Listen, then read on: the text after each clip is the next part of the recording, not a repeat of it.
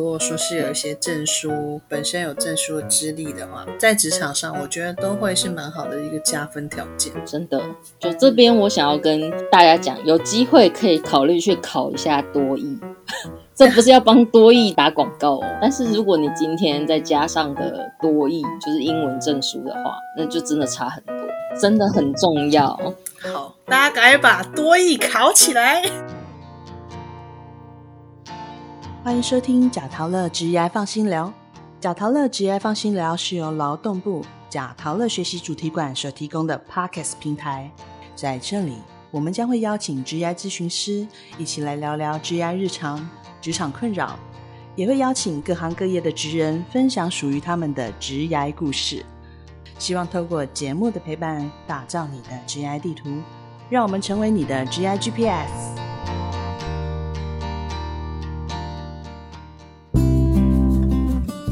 好，我是主持人费，今天的单元是解忧相谈所。那近几年呢，因为外派、海外求职的风气盛行，可能。很多人会很好奇，出国工作真的有比较好的薪资待遇吗？求职者到了当地开始生活以后，最大的考验是什么？想要出国开始外派工作，我们究竟要做什么准备？那本集节目很开心邀请到在日本工作多年，曾经在日本百货业担任过柜姐，现在在日本热游集运任职，有着非常丰富在日工作经验的 Clover 来为我们谈谈海外求职的经验。我们欢迎 Clover，耶！自己自己很嗨，自己加音效，对我会加音效。可以请你跟大家打个招呼，然后简单的自我介绍吗？好的，假陶乐直涯放心聊的听众朋友们，大家好，我是 Clover，我现在在日本东京工作生活。好，在开始进入正题之前，因为本集呢是在线上远距离录音，所以如果今天的录音品质或是连线品质比较不佳，那也请我们的听众多多包涵喽。那 Clover，你到日本几年了？啊，我到日本已经五年了。嗯，那现在日本一切都还好吗？哦，日本，哎，这个嘛，就是不太好。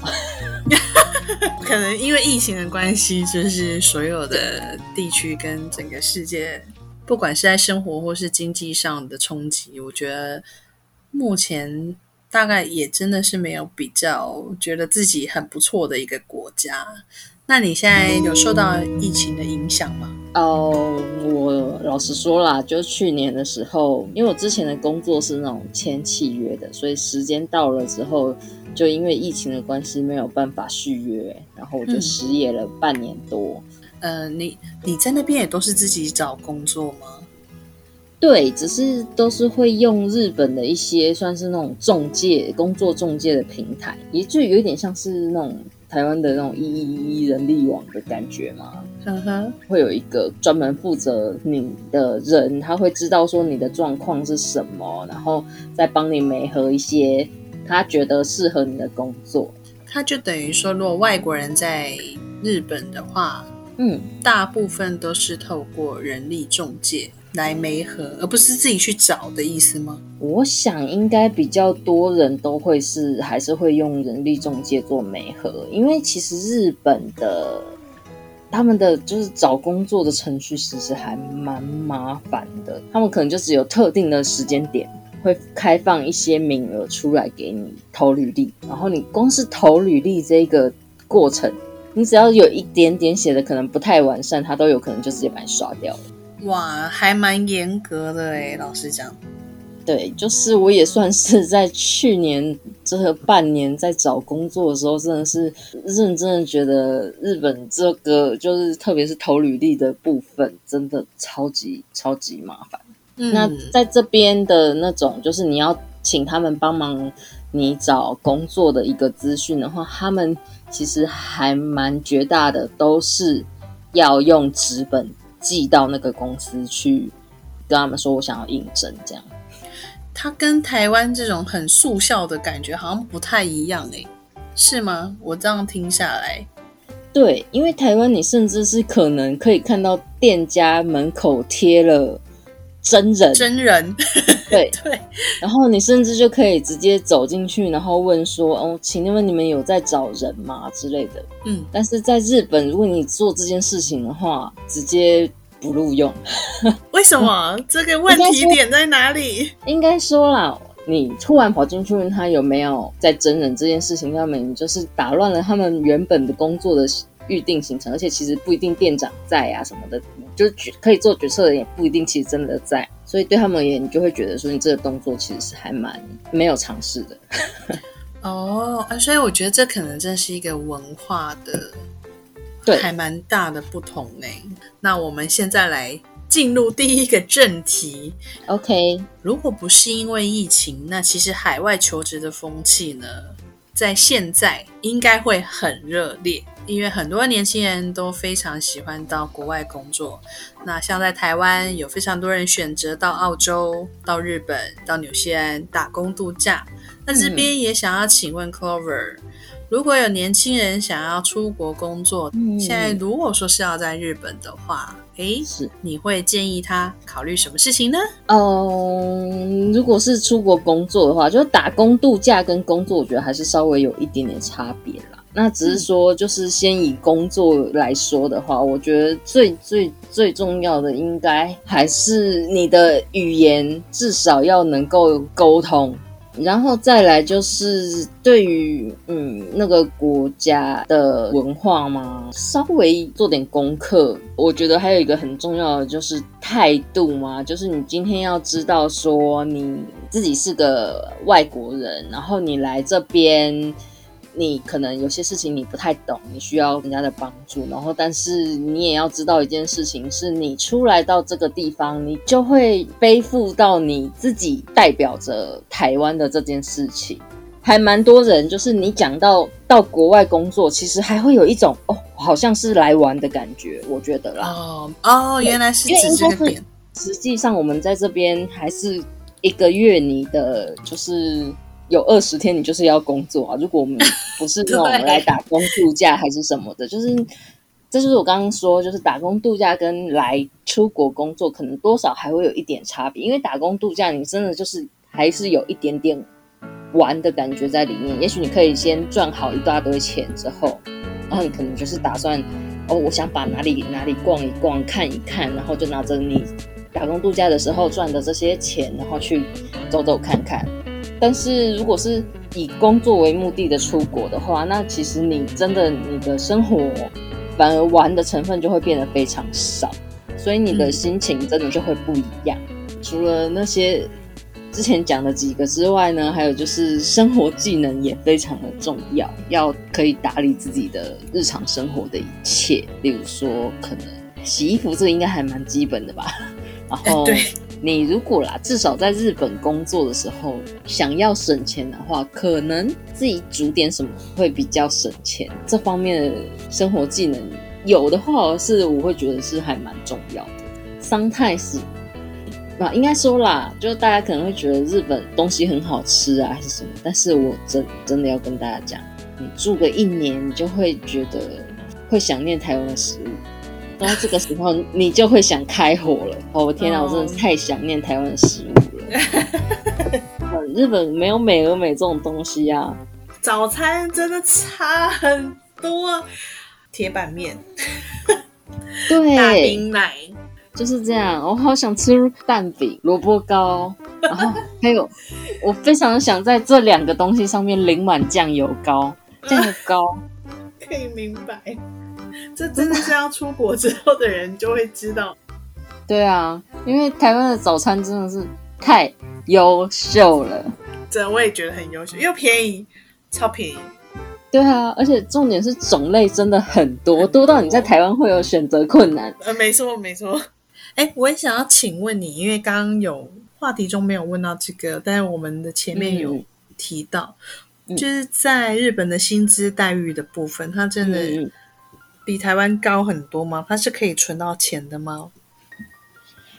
诶，其实呢，这真的也是要看你的，我觉得要看你的技能。如果你就真的是像我这样只会日文，就过来的话，那其实你就是个外籍劳工，你的薪水哦，当然了，还是会比日本的学生刚出社会的那个薪资稍微再高一点点。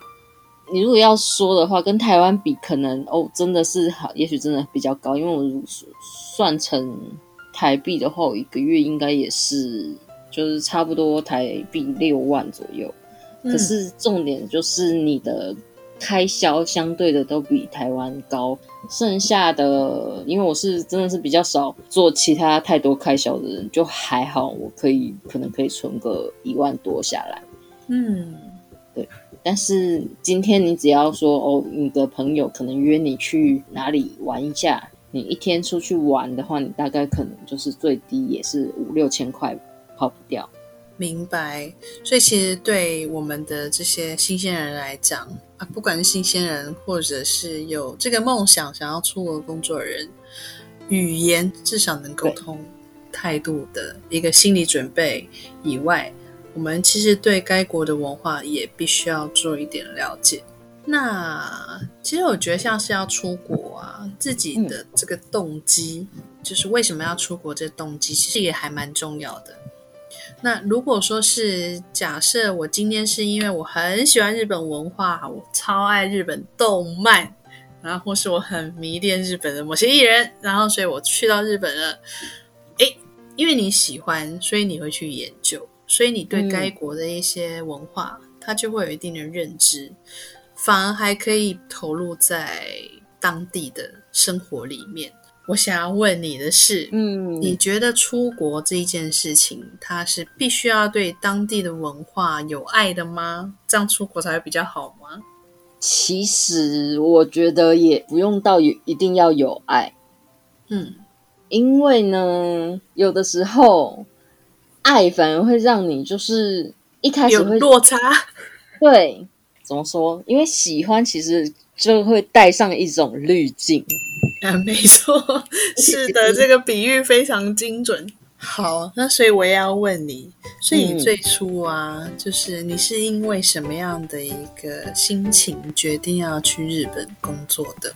其实最初呢，有一部分也是，嗯，怎么说宅嘛？就是阿宅，就我喜欢，我自己也是喜欢，有追过偶像，然后也喜欢动漫，然后所以才就是那个学日文的嘛。当时就算是。日本跟台湾就是怎么说，那个打工度假变得比较频繁，嗯，然后就会觉得说，那还是想过来这边看看实际的生活是怎样。还有就是觉得说，嗯，想要多活用自己的日文，所以就来到这边。那我那时候打工度假来的时候，其实算是真的运气很好。我就是我觉得我的周遭的同事人都真的很好，所以就是在那边的那一年，我就。是真的蛮喜欢日本的生活的啦，然后就是我觉得我自己的就是个性也还蛮适合这边的，所以就确定说我要在这边工作，这样。明白。所以那是在五年前之前的，对不对？对，是七年前来打工度假的，来日本打工度假。所以其实当下的这个打工度假的经验，对你来讲，它是奠定了你觉得，哎，我好像可以在日本生活。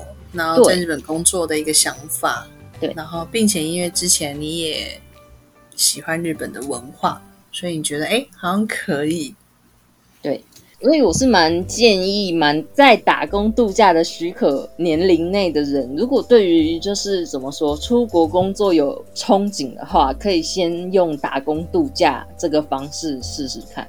像你就是从打工度假，然后直接到当地工作，所以你才会后来有这个经验的总结，对不对？就是因为我们刚刚有谈到，因为像其实其实还蛮多人也都是经由打工度假，然后再变成说就是可能找到其他的工作，然后在这边工。只是有一个我要还蛮强调的是啊，其实。打工度假签证好像其实至少日本啦是没有办法直接转成工作签证的哦，这是蛮重要的一个资讯诶。所以其实打工度假是打工度假，但是工作签证是另外一个概念。我可能会建议的是大家就是啊，如果你想要打工度假签证转工作签证的话，要再早多做一下功课。好，就你旅日的这些年里面，嗯嗯呃，在职场上面呢，有没有对你来讲，就是你不太习惯的一个文化冲击的经验？而且这些经验可能是你一开始在来之前你不晓得的，有类似的经验吗？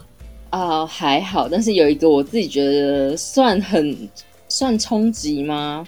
嗯我曾经做过非常短时间的，就是那种算是呃接案的翻译吧，所以就是可嗯嗯能在工作时间大概是一个礼拜还是两个礼拜，然后是在百货公司的化妆品专柜这样。然后呢，这个就让我真的就是觉得蛮冲击的，是因为开始工作那一天，然后到当天下午吧，介绍 case 给我们的负责人就跑来找我说，因为是百货公司，然后又是化妆品相关的专柜，所以门面非常的重要，所以就是要我注意我嘴巴边的汗毛，就是要把它都处理干净。哦，我不知道，可能因为我也没去过百货业。就是虽然就是我知道说，嗯，因为在日本基本上化妆是很重要，对，就很重要。基本上你就是做任何服务业的话，你就是一定要化妆。那嗯只是那一次，我就真的是还蛮惊讶的是，因为我都就是有基本上有把该做做好，但他就跟我说你可能汗毛啊，汗毛，而且这么多细的一个细小的一个部分。对，就是要注意一下。从我过去的经验来看，嗯嗯嗯好比说我去日本呃出差或是旅游的时候，我有一个很深的感触，是不管是从商品的包装上面，因为他们是很注重细节的，嗯嗯对，所以你刚刚这样子讲，就是有点醒我，就会让我想到，哇，他们真的是一个非常注重细节的民族诶。好，那如果说是刚刚是在讲文化冲击嘛，嗯，然后我们之前也还有讲到，就像是有动机啊，出国的动机。那接下来我想要了解到的就是，呃，像语言隔阂的这个部分的议题。我想要知道，就像 Cover 你的日文，你大概练习有多久的时间？然后你在日本当地啊，嗯有嗯没有遇到过因为语言然后产生的这个问题呢？有没有什么故事可以跟我们分享看看？啊，就是如果用日文学多久的话啦，嗯因为是自学的嘛，我是算是从高中高一开始，然后差不多学到大学，至少有七八年，我觉得。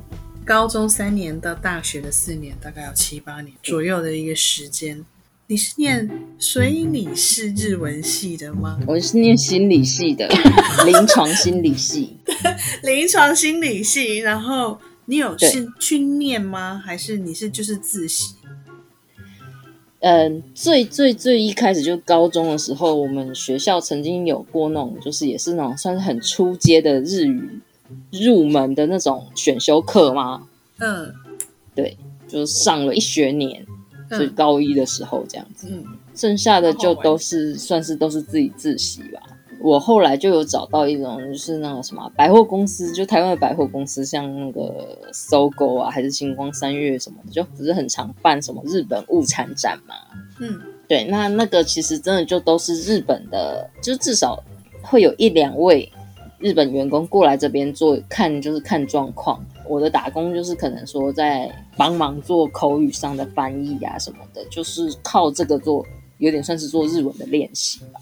哇，很厉害，我还是觉得好厉害哦，就是一个临床心理对，系所毕业的，对，然后因为自己的这个动机，然后自己对日本文化的一个喜欢，然后甚至是用这个打工的这个经验来累积自己日语的这个实力，最后可以到日本工作，我自己是觉得很强。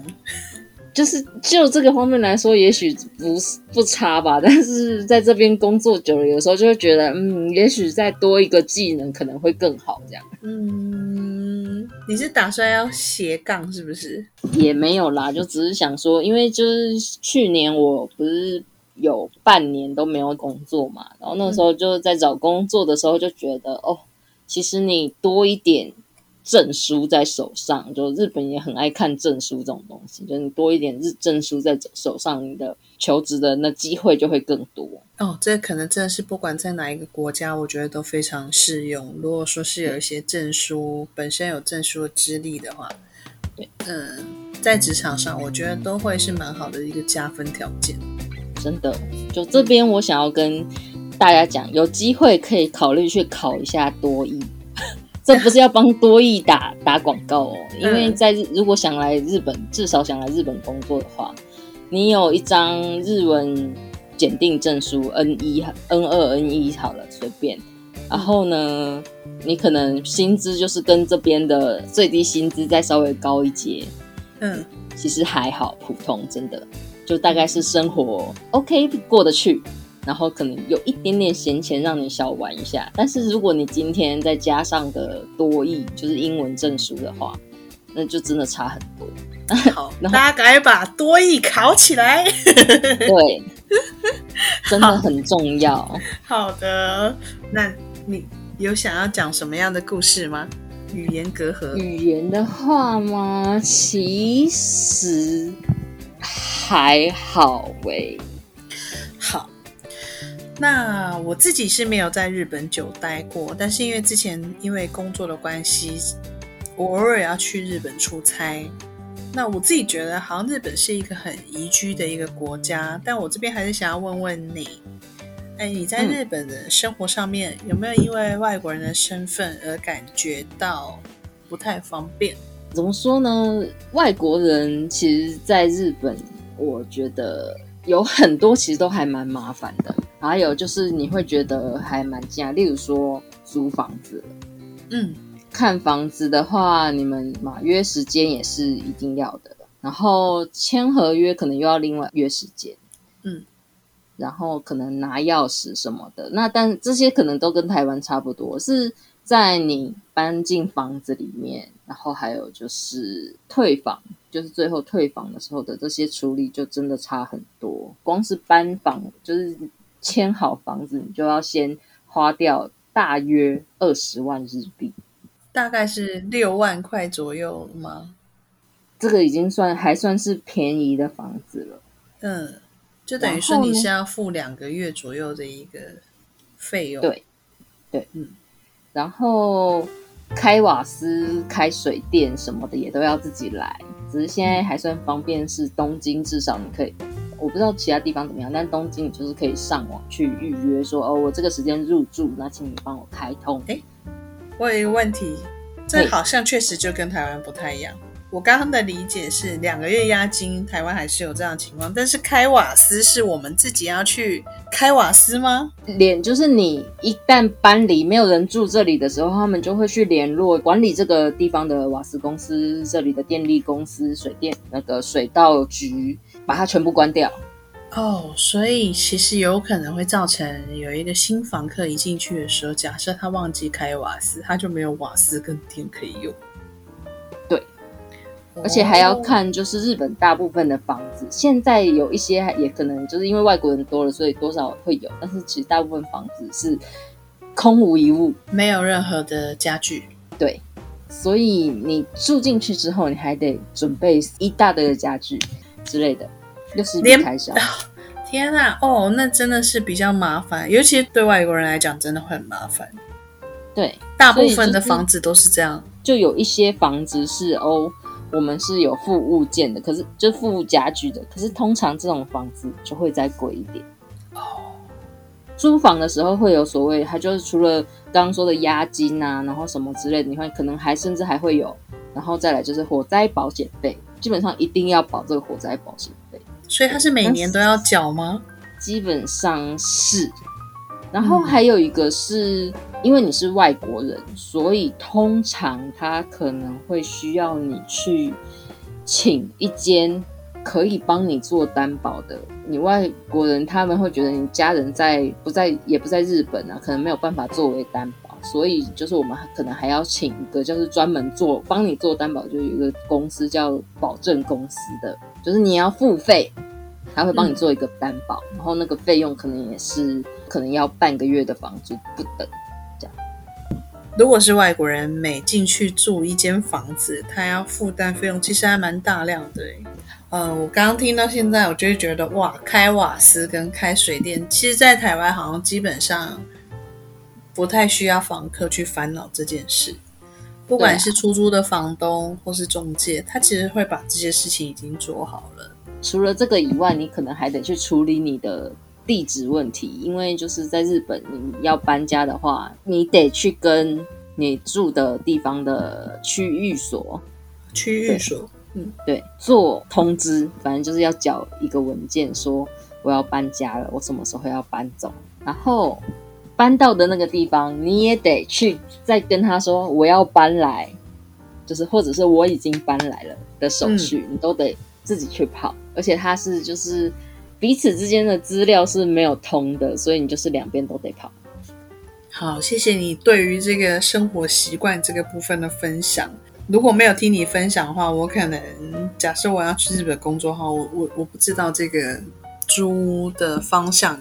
也许在一开始的时候会非常困扰我。那 Clover，你有没有推荐？假如说要到日工作，这些不管是新鲜人或是已经历练很久的职场人，他们在去之前，可能可以在哪边收集到日本工作的资讯？哦，如果是到日本工作的资讯的话，嗯，像一一一一跟一零四也是有一些，就是日日商也不算日商，日本公司直接在。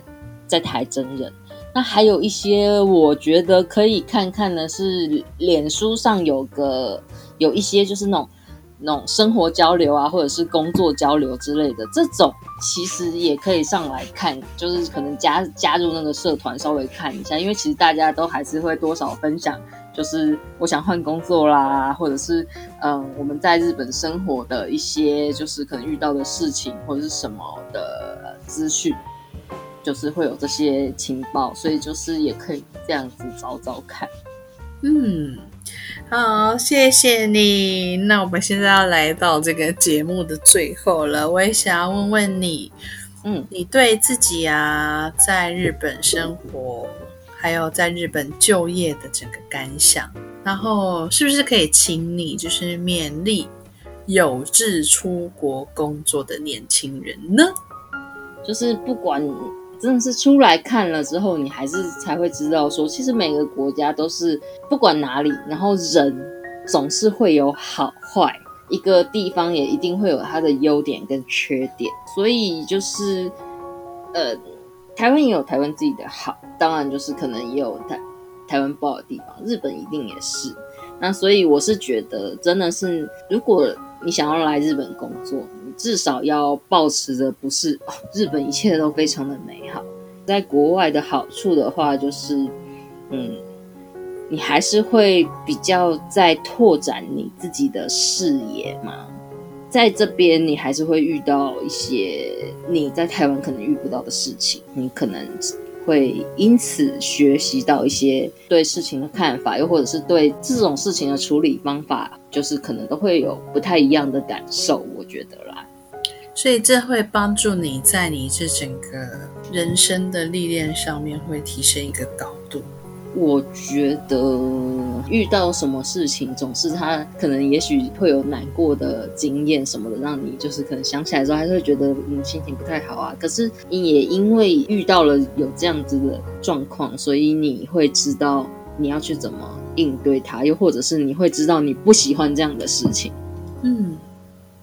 然后反而你从这个经验里面会，嗯，长出了某一种新的力量，而且因为你自己一个人在国外，你也必须要靠自己的力量，没有办法后退的去克服这些事。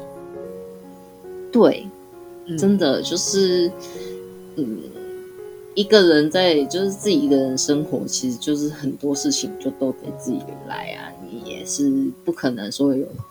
人会那，但是就是这时候也会觉得朋友还蛮重要的。你就是在认日本认识的几个朋友，也是愿意帮助你。就是其实你就会预示到说，哎，其实人跟人之间的那种怎么说，就是那种人际关系也是挺重要的。然后我会去珍惜这这个缘分。所以就是会在很短暂的时间，就是快速的成长，快速的成熟，应该吧？